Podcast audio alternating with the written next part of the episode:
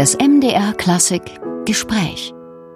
Am Montag, am 12. April dieser Woche ist ihre Autobiografie erschienen mit dem Titel Ich muss raus beim Brandstätter Verlag. Das mediale Interesse ist riesengroß.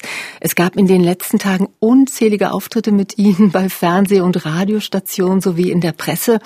Alleine heute führen Sie mindestens drei oder vier Interviews. Irritiert Sie das, dass man Sie als Autorin so stark wahrnimmt? Ihr Hauptberuf ist Schauspielerin. Ich bin schon geplättet, dass da so eine große Aufmerksamkeit mir geschenkt wird und jetzt ein großes Interesse ist, mit mir darüber zu reden, wie ich dazu komme, eine Autobiografie zu schreiben. Ich habe natürlich den Vorteil, durch die Schauspielerei eine Person des öffentlichen Lebens zu sein und äh, bekannt zu sein und äh, viele Millionen Zuschauer schauen den Tatort und kennen, glauben mich zu kennen. Aber dieses Buch ist eben auch eine Chance, noch Dinge über mich zu erfahren, die sicher niemand weiß. Sie setzen Ihre Bekanntheit ja auch gezielt ein, um beispielsweise für das Verbot von Landminen sich auszusprechen. Sie haben den Bau einer Schule für Kindersoldaten und Straßenkinder in Burundi mitfinanziert. Und gerade jetzt in der Corona-Krise unterstützen Sie mit Ihrem Verein Kulturvoll Künstlerfamilien. Äh, dieses Verlangen nach Gerechtigkeit, das entwickeln Sie also nicht nur als Tatortkommissarin Lena Odenthal. Nein, das ist ein Stück, glaube ich, normales soziales Engagement, was eigentlich jeder ein bisschen im Herzen trägt. Und wenn man das umsetzen kann und was tun kann, macht es ja auch glücklich. Also man bekommt ja auch eine Menge zurück. Und natürlich habe ich den Vorteil, als äh, bekannte Person bestimmte Projekte mehr an die Öffentlichkeit zu bringen. Also ich war in Burundi, ich habe die Schule nicht mitfinanziert, sondern ich war da, um dieses Projekt, den Schulbau zu unterstützen, indem wir da ein Video gedreht haben. Und ähm, die Martina Czontek, die Burundi Kids leitet, äh, hat mich gefragt, ob ich nicht bereit wäre, sie da zu unterstützen, indem ich sie begleite. Und das habe ich sehr, sehr gerne gemacht. Kommen wir zu dem Buch. Ähm, das Schreiben ist ja ein sehr einsamer Prozess. Das ganze Gegenteil von der Arbeit am Set, wo Sie mit zig Leuten umgeben sind. Was war das für eine Erfahrung für Sie? Ich bin ganz platt, dass es mir große Freude bereitet hat. Also ich hatte natürlich auch Respekt davor und ich habe auch erst gezögert, ob ich das jetzt wirklich machen soll und diesen Auftrag annehmen soll. Aber der Brandstätter Verlag, also Nikolaus Brandstätter, hat mir persönlich eine sehr, sehr schmeichelhafte äh, Mail geschrieben, um mich zu überreden, das zu tun, äh, weil er beschrieb darin, dass es ihn interessiert, äh, mein Weg als Frau in dieser Branche, mein Weg als ähm, offenlebende Lesbe dann auch in dieser Branche und was ich da für Rollen äh, und für Türen geöffnet habe für Frauen im deutschen Fernsehen. Und dann habe ich auch Freundinnen und Freunde gefragt, ob die sich vorstellen könnten, dass das interessant sein könnte, was ich aufschreibe. Und die haben gesagt, doch, du bist Vorbild, das interessiert auch junge Schauspielerinnen, Schauspieler, das ist wichtig, du hast was zu erzählen. Und dann ähm, habe ich den Versuch gestartet. Natürlich nicht alleine. Ich hatte eine Journalistin an meiner Seite und Heike hat mich ganz schön auf den Topf gesetzt. Also Heike Vorwinkel hat dann auch eine Struktur geschaffen. Mhm. Ich glaube, ich hätte mich sonst auch verloren und ähm, mir ein bisschen Druck gemacht, wenn ich versucht habe auszubüchsen und die richtigen Fragen gestellt. Und trotzdem ist es mir, glaube ich, gelungen, meinen ganz persönlichen Stil ähm, beim Schreiben zu entwickeln. Und da muss ich sagen, das ist eine ganz bezaubernde Erfahrung Wir sind Natürlich vielleicht auch dem vielen Lockdowns geschuldet, dass ich mehr zu Hause mhm. war. Ich bin aufs Land gefahren und hatte einfach meinen Laptop und habe geschrieben. Ich habe angefangen zu schreiben, ich bin spazieren gegangen, habe nachgedacht, habe verworfen, habe weggeschmissen, gestrichen, neu geschrieben und das hat mir richtig angefangen Spaß zu machen. Erinnerungen ähm, sind ja nichts Statisches. Erinnerungen sind ja auch von der Gefühlslage des jeweiligen Momentes abhängig. Ja, Erinnerungen verändern mhm. sich auch, also im Rückblick und ähm, man hat eine andere Sicht auf die Dinge, man versteht mehr, warum bestimmte Verhaltensweisen meinerseits oder auch in meiner Familie so oder so äh, sein mussten. Ähm, ich habe bestimmten Dinge verziehen, ich habe bestimmte Situationen besser verstanden. Ähm, das ist schon eine wilde Reise, wenn man auf so viele Jahre zurückblickt, aber mir war es wichtig, dass ich eben nicht nur die Highlights und die schönen Momente äh, erzähle, sondern eben auch die kleinen dunklen Ecken und die Konflikte, die ich hatte, auch mit mir selber ausgetragen habe. Mein, mein, mein, mein Kämpfen mit Widerständen in mir selbst, wenn ich Dinge nicht wollte und keinen Ausweg sah und sehr bockig war und auch für mein Umfeld, glaube ich, fast unerträglich wurde. Und dieser Weg da hinaus, den beschreibe ich ein bisschen, wie ich gelernt habe, anders und äh, diplomatischer und vielleicht auch fantasievoller mit schwierigen Situationen umzugehen. Gab es denn in der Beschäftigung, in dieser intensiven Beschäftigung mit sich selbst, mit Ihrem Leben, äh, auch berührende Momente? Haben Sie was Neues über sich erfahren? Na, interessant ist, dass ich irgendwie überhaupt nicht lügen kann. Also ich habe gedacht, ich könnte ja die Geschichte ein bisschen mehr ausmalen oder ich könnte noch eine Anekdote erfinden, aber das ist mir überhaupt gar nicht gelungen. Also äh, ich habe das äh, wirklich dieses Phänomen sehr ehrlich und an der Wahrheit dran zu bleiben, dann auch akzeptiert und bin damit gegangen. Also das äh, war eine interessante Erfahrung auf jeden Fall. Sie haben es gerade gesagt, ehrlich, wenn man sich jetzt so öffnet, wie Sie das tun in diesem Buch, ja, dann ist man ja auch angreifbar, man mhm. ist auch verletzbar. Gab es nie die Scheu, zu viel von sich preiszugeben? Also während des Prozesses, während des Schreibens habe ich eigentlich mir auch vorgenommen, da nicht auszuweichen. Also ich, warum schreibt man so ein Buch über sich selbst? Also ich dachte, wenn, dann muss es auch ein bisschen wehtun, vielleicht an der einen oder anderen Stelle. Oder ich muss mich dem dann stellen, wenn ich darauf angesprochen werde. Und habe äh, entschieden, das zu tun. Große Bedenken oder nicht große Bedenken, aber so ein bisschen unruhige Nächte hatte ich, als ich das Skript abgegeben habe und ich wusste, es geht jetzt in den Druck und dann steht das ja wirklich schwarz auf weiß für die Ewigkeit in einem Buch und dann ist es unverrückbar und äh, ich werde da immer wieder drauf festgenagelt werden können. Da war ich so einen Moment lang ein bisschen unsicher und unruhig, aber ich habe vorher wirklich auch alles gecheckt, ob ich zu jedem Satz stehe. Ich habe meiner Freundin gebeten, mir zuzuhören. Ich habe ihr es vorgelesen. Sie hat gesagt, diese Stelle, die hast du so runtergelesen. Ich glaube, da ist noch Nachbesserung nötig, weil da stehst du nicht dazu, was du da geschrieben Spannend. hast. Spannend. Also über ihren, und, über ihren Tonfall sozusagen. Ja, über meinen ja. Tonfall. Über mhm. so, und da hatte sie recht. Und da bin ich teilweise an einigen Stellen nochmal in mich gegangen und habe die tatsächlich dann auch verändert und verbessert, wie ich mhm. jetzt finde.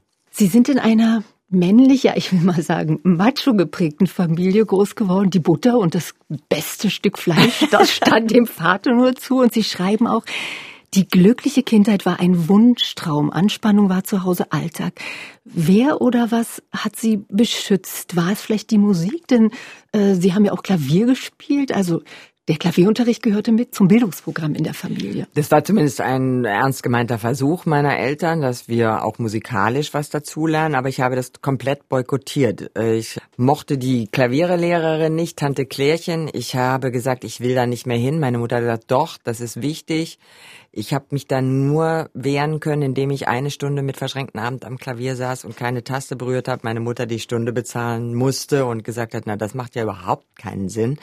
Und dann bin ich aus der Nummer rausgekommen. Musik war es nicht, was mich gerettet hat. Gerettet hat mich ähm, der Ort, wo wir gewohnt haben. Ich bin auf dem Dorf groß geworden. Meine Eltern haben dann gebaut. Wir hatten einen Garten. Ich war immer draußen. Ich hatte viele Nachbarjungs, mit denen ich Fußball gespielt habe. Es gab einen See, auf dem ich äh, mit dem Schlauchboot unterwegs war und geschwommen bin. Ich hab, bin mit schmutzigen, kurzen Hosen äh, und schrubbeligen Knien nach Hause gekommen, hungrig wie ein Bär.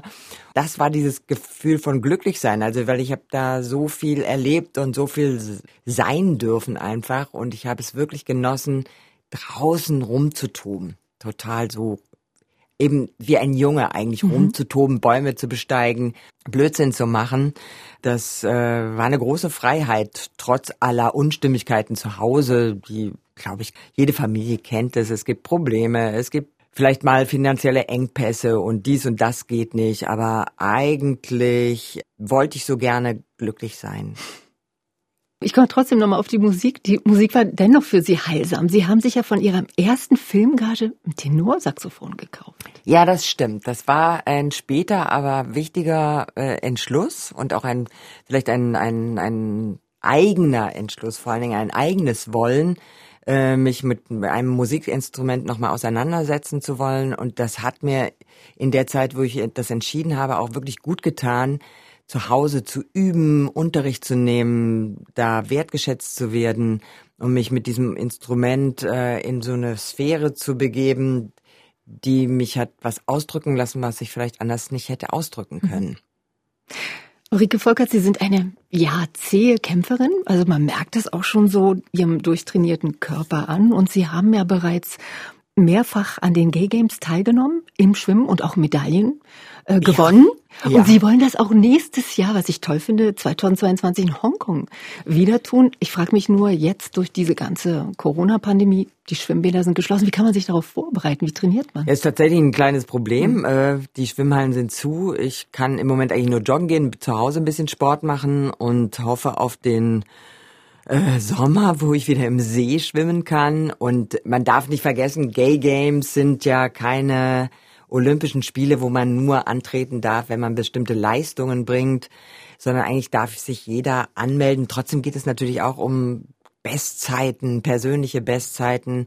Aber der eigentliche Event ist, es ist ein politisches Festival. Es ist die ganze äh, schwul-lesbische Community äh, sind da eingeladen, dabei zu sein. Und es ist eben eine ein Event, wo die ganze Welt zusammenkommt. Und Hongkong ist natürlich ein besonderer Ort, ein, auch ein für mich ein Sehnsuchtsort. Da wollte ich schon immer mal hin. Jetzt ist Hongkong auch ein politischer Ort geworden. Ne? Ja, hm. es ist schwieriger geworden und ähm, äh, China hat da seine Hand drauf. Demokratische Bewegungen werden klein gestampft, Leute werden verhaftet. Äh, umso wichtiger finde ich eigentlich so ein so ein Event wie Gay Games, dass die ganze Welt genau in diese Stadt fährt, in dieses Land fährt, um Solidarität mhm. zu zeigen. Und ich hoffe, dass diese Gay Games auch überhaupt mhm. stattfinden mhm. können.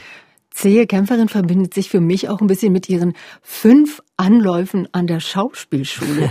Also wenn man schon nach den ersten Sätzen ihres vorbereiteten Spiels von der Auswahlkommission die Aufforderung hört, Dankeschön, Sie können dann gehen.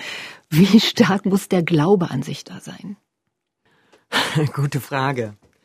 Ich wollte das so sehr und ich wusste einfach, als ich zur ersten und zweiten und dritten Prüfung ging, dass ich ein bisschen zu schüchtern bin in der Vorbereitung. Also es macht überhaupt keinen Sinn, an alle Menschen, die den Wunsch hegen, an eine Schauspielschule zu gelangen, äh, macht nicht den Fehler wie ich, im stillen Kämmerlein irgendwelche Texte auswendig zu lernen und zu glauben, das reicht.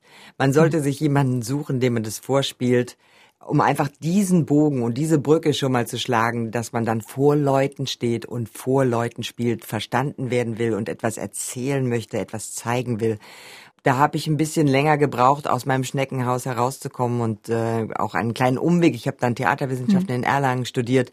Die hatten eine äh, Schauspielklasse, da konnte ich dann wirklich äh, Stücke spielen, Rollen erarbeiten und dort habe ich mich dann nochmal für die für mich entscheidende fünfte Prüfung vorbereitet. In Hannover gesagt, dann. In mhm. Hannover. Die hatten aber auch ein Jahr vorher gesagt, das ist nicht wirklich äh, ganz vertan, was Sie uns jetzt sagen, aber es reicht nicht und arbeiten Sie an sich und kommen Sie einfach nochmal. Und das war eine Motivation, die mir dann die Kraft gegeben hat, so jetzt mache ich es noch einmal und entweder es klappt, dann werde ich Schauspielerin.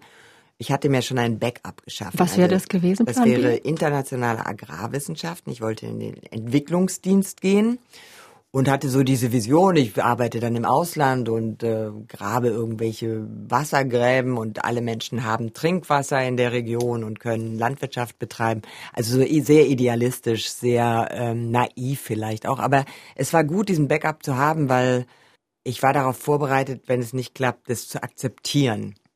Und dann hat es aber geklappt. Wahnsinn. 900 Bewerber, Bewerberinnen. Ja, das ist, glaube ich, immer noch so. Neun wurden zu. Neun wurden aufgenommen, ja. Ein irrer Moment, wenn dann. Ja, wenn der Name also die, genannt wird. Die sortieren hatte, die ja. Prüfungs, das war eine ganze Prüfungswoche. Erstmal vorsprechen, dann kam man in die zweite Runde, dann wurde auch gecheckt, so Körperarbeit, Spracharbeit, Zusammenspiel, Impro, und dann in der dritten Runde, wo wir nur noch 30 waren, glaube ich, wurde dann konkret mit uns an den mitgebrachten Rollen gearbeitet. Und da ging es dann darum, können wir Regieanweisungen umsetzen? Bin ich dafür offen, sozusagen mein, mein mitgebrachtes Spiel zu verändern und zu verbessern? Ja, und dann kam der Tag X, wo wir 30 in dem Raum saßen und die Namen wurden vorgelesen und das werde ich auch nie vergessen. Das war wirklich sehr, sehr, sehr bewegend. Hm. Mit dem Schauspielstudium ging gleichzeitig auch, sage ich mal, eine private Neuorientierung einher. Sie sprechen ja auch ganz offen über Ihre Homosexualität, nicht erst seit diesem Buch, aber ich glaube, Mitte der 1980er Jahre, als Ihre ersten Engagements auch kamen, hätte Ihnen Ihre Offenheit sicher geschadet. Ja, ich hatte jedenfalls große Sorge da, dazu und habe mir selber gesagt, es ist nicht wichtig, wie mhm. ich äh, privat aufgestellt bin, mit wem ich irgendwie mein Bett teile. Ich bin Schauspielerin, ich kann alles spielen. Ich rede einfach nicht darüber. Das Problem ist nur, dass man natürlich dann immer ein bisschen ein Geheimnis mit sich rumträgt und ein bisschen rumeiert. Ne? Und ähm, ich bin dann ja auch nach Berlin gezogen nach meinem ersten Engagement, als ich das Tatort-Casting gewonnen und bekommen habe, die Rolle bekommen habe. Und bin da richtig in diese schwul-lesbische Szene. Berlin war voll davon ähm, eingetaucht und hab's dann auch ein bisschen drauf ankommen lassen und bin dann ja auch quasi geoutet worden durch die große, die schöne mhm. Zeitung mit den vier großen Buchstaben.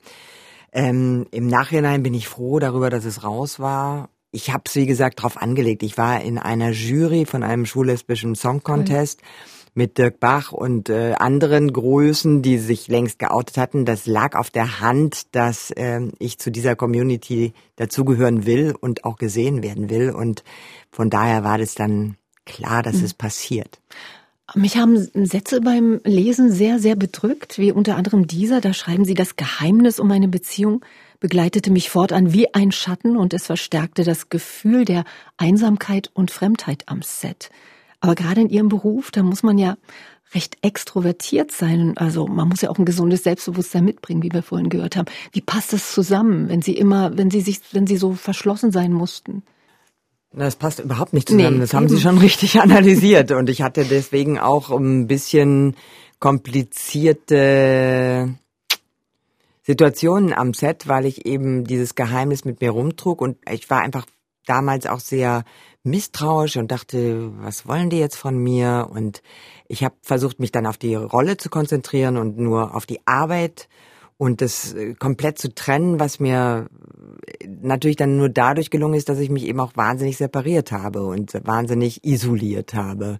Und äh, meine ganzen Probleme, die auftauchten, eben nicht am Set mit dem Regisseur oder mit anderen Schauspielern vielleicht besprochen habe, sondern dann mit meiner Freundin über die Telefonzelle tragische, lange Gespräche geführt. Wo das Geld, wie Sie schreiben, immer Ja, die, die, das weiß ja keiner mehr. Ja, ich genau. habe wirklich fünf Mark Stücke gesammelt und ähm, die glauben gar nicht, wie schnell das Geld immer alle war mitten im Satz und äh, ich hatte dann auch nichts mehr und man musste bis zum nächsten Tag warten, bis man wieder telefoniert. Also war eigentlich furchtbar. Aber ich konnte damals nicht anders. Äh, ich war sehr vorsichtig und ich wollte es mir auch nicht vermasseln und es gab auch keine Vorbilder, ja. Also mhm. es gibt kaum geoutete Schauspieler. Auch in Amerika ist es tabu, das zu tun. Natürlich kommt das eine oder andere raus und es verändert sich auch gerade ein bisschen.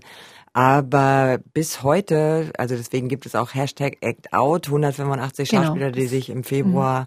nochmal mit einem Manifest mhm. äh, zu Worte gemeldet haben. Und es hat auch eine Wucht natürlich, wenn das 185 mhm. Menschen tun, die beschreiben nach wie vor dieses Problem, dass die Angst besteht, als Schauspieler, Schauspielerin, die Projektionsfläche verschiebt sich, wenn man weiß, sie sind homosexuell oder trans oder sonst was.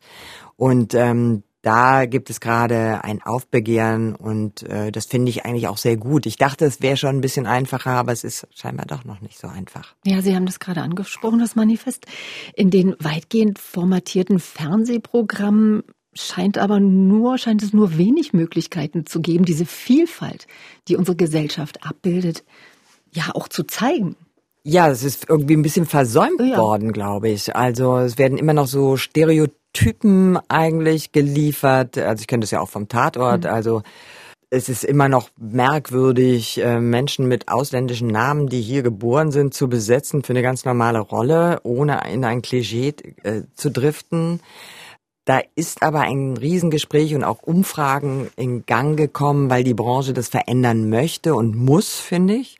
Dazu muss man natürlich die Situation, wie, wir, wie sie ist, erstmal analysieren, damit man das Problem erkennt und wirklich ein Umdenken anstoßen. Es geht natürlich auch dieser, dieser Act-Out-Gruppe darum, wo sind diese verschiedenen Lebensweisen im deutschen Fernsehen oder auf der Bühne? Wo erzählen wir ganz normal und selbstverständlich, dass es uns gibt, dass es ohne einen Problemfilm daraus zu machen. Und da wird es, glaube ich, aber schon in Zukunft Veränderungen geben. Also die Streamingdienste, mhm. die machen das längst. Aber es ist doch schon komisch, wie kommt es, das ausgerechnet in der sich so, ja, ich sag mal, unkonventionell und schrill gebenden Filmbranche immer noch so eine Verklemmtheit herrscht in der mhm. Politik. Wir kennen das, der frühere Außenminister Guido Westerwelle. Ich denke jetzt auch an den ehemaligen Regierenden Klaus mhm. Wowereit. Ich glaube, der hat 2001 schon gesagt, ja. ich bin schwul und das ist auch gut so. Gut so. Mhm. Ich meine, auch in der Modebranche spielt es überhaupt kein Problem, auch nicht bei den Medien. Anne Will ist bekannt und so. Wieso ausgerechnet gerade in dieser Filmbranche? Wieso ja, das ist eine gute Frage, so aber es ist äh, tatsächlich, es hat ganz viel damit zu tun, dass, äh, glaube ich, tatsächlich, also ich habe das jetzt gemerkt, Act Out hat die Chance bekommen, mit ARD-Verantwortlichen ähm, ins Gespräch zu kommen und äh, die Fragen, die von den Machern, von den Verantwortlichen gestellt wurden, gingen wirklich dahingehend, dass sie sich nicht bewusst sind, dass es uns gibt. Die haben das einfach nicht in ihrem Leben. Die haben keinen Blick dafür. Die, die, haben keine Wahrnehmung. Die, die kennen das nicht. Also ich will nicht sagen, dass sie homophob sind, um Gottes Willen. Aber sie haben das nicht auf dem Schirm.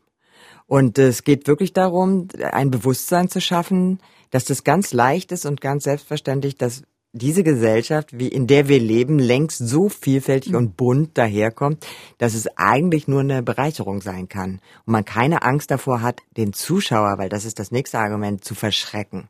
Ja, und die die Branche, ich mhm. kreide ihr das ja auch, die tut sehr tolerant mhm. und sehr divers, aber sie ist es noch lange nicht. Und da gibt es einfach noch was zu tun, aber ich habe das Gefühl, es ist jetzt in Gang gekommen.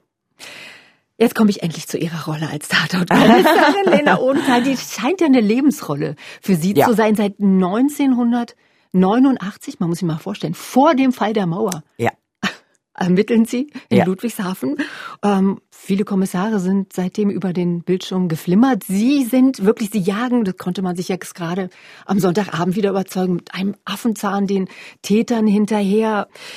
Sie sind ratig, Sie sind couragiert, Sie haben auch so eine leichte Schnoddrigkeit. Äh, was reizt Sie noch immer an dieser Rolle? Man darf nicht vergessen, Tatort ist ein Format, mit dem bin ich schon auch groß geworden. Es ist ein gesellschaftliches Ereignis, Sonntagabends Tate zu gucken. Also diese Einschaltquoten, über die man auch streiten kann, aber die beweisen ja auch, dass so wahnsinnig viele Millionen Menschen das gerne gucken und auch da mitfiebern und äh, den Mörder raten und am Montag im Büro darüber weitererzählen.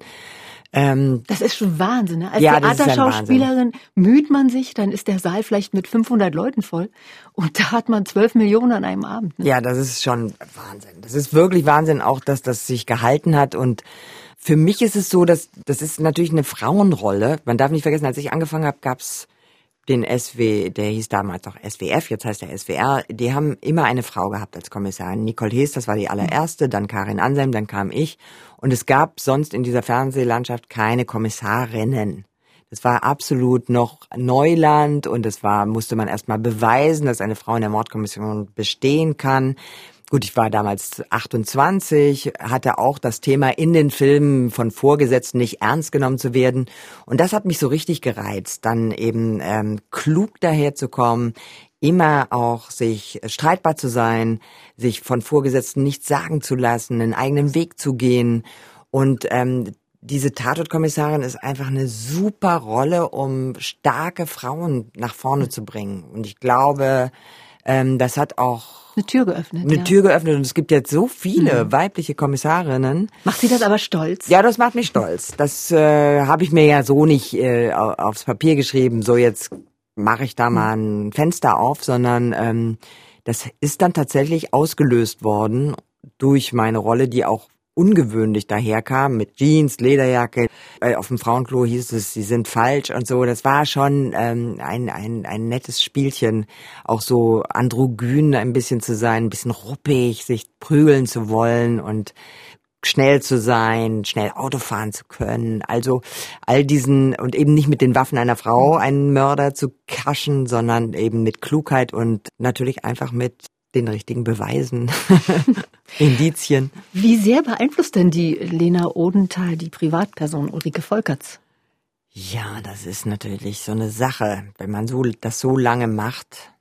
Ich mag halt diese Couragiertheit einer Lena Odenthal und ich mag auch, dass die sich einmischt und äh, ich habe dann auch angefangen, mich einzumischen, wenn ich in meinem Leben irgendwelche ungewöhnlichen Dinge gesehen habe Gibt's oder schöne erlebt Geschichten, habe. wie Sie in der Paris-Bahn Autounfall sehen und dann raus? Also niemand ist aufgestanden. Ich bin losgezockt. Äh, also es hat wirklich ordentlich gescheppert und es war wirklich auch ein übler Unfall. Und ich bin sofort losgegangen. Ich habe überhaupt nicht nachgedacht, sondern bin an das Auto, habe nach der verletzten Frau geschaut. Ich habe gesagt, ich hole sofort den Krankenwagen.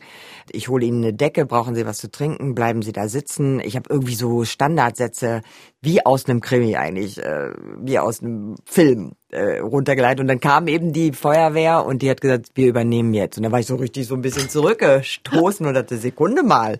Aber ähm, dann bin ich, ist mir erst klar geworden, dass ich ein bisschen wie Lena Ohntal jetzt gerade ähm, agiert habe. Den Mut hätte ich vielleicht als Ulrike gar nicht so per se gehabt. Stört Sie das, dass Sie jetzt durch die Lena Odenthal auch auf so einen Typ fixiert sind und so besetzt werden? Oder ist das jetzt nicht so ein Problem? Das hat mich eine Zeit lang wahnsinnig geärgert. Also ich dachte wirklich, ich bin in so einer Schublade, keiner hat die Fantasie, mich mal ganz anders zu besetzen. Ich bin doch Schauspielerin, ich Ja, bin, eben, will doch nicht nur die spielen ja Kommissarin. den- Und genau. eine Kommissarinrolle ist auch manchmal undankbar, weil der eigentliche schauspielerische Kraftakt liegt eigentlich bei meinem Gegenüber, dem Verdächtigen, der lügen muss, der Verdächtige, der mich verarschen muss. Ich bin manchmal nur Zuspielerin, muss die richtigen Fragen stellen. Ich bin wie eine Moderatorin in einem Krimi und es gibt ja auch brauche ich auch nicht. Private Geschichte von Lena Ohntal ist nicht wichtig, aber wenn ich da nichts zu spielen habe, dann ist es, äh, war ich teilweise schon ein bisschen äh, gelangweilt und dann waren die Bücher nicht immer gut und ich hatte das Gefühl, es entwickelt sich nicht weiter. Und meine Spiellust ist natürlich eine große und natürlich würde ich gerne auch mal die Seiten wechseln und würde irgendwo eine Mörderin spielen oder ich würde gerne mal eine Komödie spielen oder ich würde einen Roadmovie spielen oder einen Actionfilm. Ich muss mich aber auch korrigieren, meine Selbstwahrnehmung, wo ich so sehr geschimpft habe und äh, ich krieg nicht anderes zu spielen. Ich habe eigentlich immer irgendwas gemacht. Nicht jedes Jahr, aber ich habe immer irgendwas gemacht und wenn es nicht ein anderer Film war, dann war es Theater, Tatort Sie waren bei den Salzburger Festspielen, Ja. der Tod. Also Ja, das ist war als erste ein Frau Highlight. ein Wahnsinn. Ein ja. Wahnsinn. Auch eine Männerdomäne bin ich eingetreten, ja. Nee, ich habe ganz schöne Sachen erlebt und der Tatort dominiert halt alles. Ich drehe zweimal fest im Jahr einen Tatort. Die gehört einfach auch jetzt zu mir und äh, ich bin froh, dass ich in dieser Rolle auch alt werden darf, also Mhm. älter werden darf. Es ist witzig, ich musste so lachen und dann schmeißen sie sich mal in Schale wie zu dem deutschen, ich glaube, das war der Deutsche Filmpreis 2012, Ja. legen Schminke auf, stecken die Haare hoch und werden total ignoriert. Ja, das ist wirklich eine total schräge Situation, bis ich verstanden habe, was da passiert. Erst als ich Äh, das las, ich war so schockiert. Ich denke, oh Gott, dann ging sie an dem Regisseur vorbei, der hat sie nicht begrüßt. Der Produzent, der hat auch mich schon nicht, da, be- ja. ja. Und dann irgendwie viel später. Fotografen hab ich, ja, auch nicht. Ja, es war wirklich sehr amüsant. Und ich dachte, ich zeige mich jetzt mal von der anderen Seite, Ja. damit die Fantasie mal ein bisschen losgeht, aber das war gar nicht so leicht. Kann man nur sagen, Ulrike Volkerts, bleiben Sie so, wie Sie sind. Bleiben Sie so sozial engagiert, ähm, politisch auch engagiert. Sie sind ein Vorbild wirklich für die Frauen, für alle Frauen, egal welche sexuellen Neigungen. Vielen, vielen Dank für dieses Gespräch. Ich Ja. danke, dass ich hier sein konnte. Herzlichen Dank für so schöne Fragen. MDR Klassik